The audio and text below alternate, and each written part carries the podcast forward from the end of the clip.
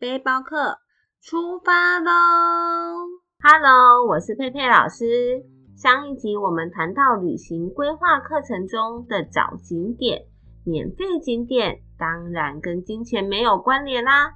但是在付费的景点搜寻，又有什么令人惊讶的发现呢？我们请龙龙老师先来跟我们说明喽。大家好，这个问题让我想到学员的第一堂课。当他们兴高采烈的在台上拿着麦克风分享时，眼光里散发着亮光。想当然了，付费景点就是要跟大家报告门票以及需要加值的费用。就当大家报告完后，其中一位耳朵很灵的孩子说：“咦，为什么每个人说的钱都不一样啊？”有的好便宜哦，十块钱就可以去了；有的要三百元呢。对呀，我记得那时候听到的老师们都笑到东倒西歪。没错没错，孩子只知道数字，却忘了数字后面还有币别单位呢。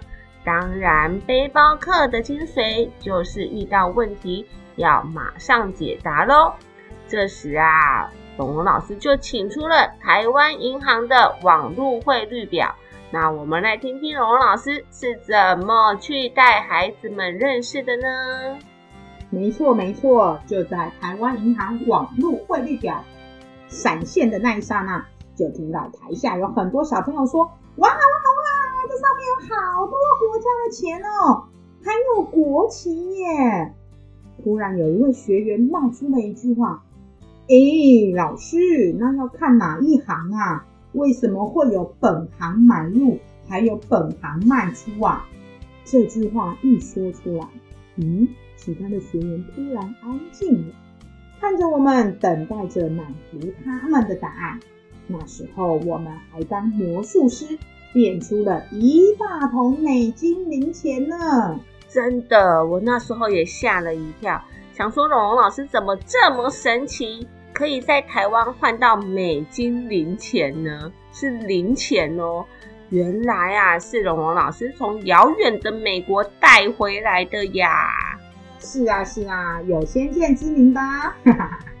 故事继续啦。当学员们看到满满的一桶金，咣咣咣倒到桌上，那哗啦啦啦的声音让他们眼睛为之一亮。当然喽。手跟脚啊，就不小心粘到这钱上面了，还一直说这是多少钱啊？当然，经过了了解和一场游戏，他们终于理解，原来出国前还要先了解如何使用钱呢。这些学员啊，真的是太可爱了，他们没想到。虽然住在地球上，但外面的世界原来是如此的大。不过有老师这样一个小小的活动，学员们学到了财经、历史、地理，还有组织规划的能力耶。对呀，对呀，别小看这些学员的能力哦。大家知道吗？美金零钱啊，其实有很多很多的故事。随便讲一个他们很惊讶、很好奇的故事喽。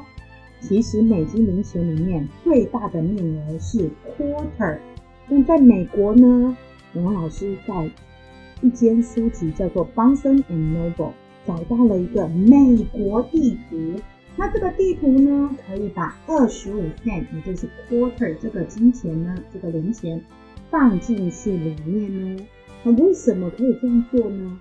因为啊，美国 United States of America，它是每一个州联合在一起的，所以它的中文叫做美利坚合众国。他们是联合的哦，所以每一州什么时候加入这个联合团队呢？他们就会有一个特别代表的钱币，钱币上面有他们当地很著名的物产啊，或者是很著名的呃代表。东西在上面，所以孩子看到的时候很惊讶呢。好啦好啦，今天的故事就分享到这喽。我们下集还有更精彩的故事，别忘了每周二一定要上来跟我们一起同乐，听听学员们的精彩经验。当然，有任何问题或是已经开始跟我们同步收听的听众们，也可以跟我们分享你的故事喽。拜拜，拜拜，下次再见喽。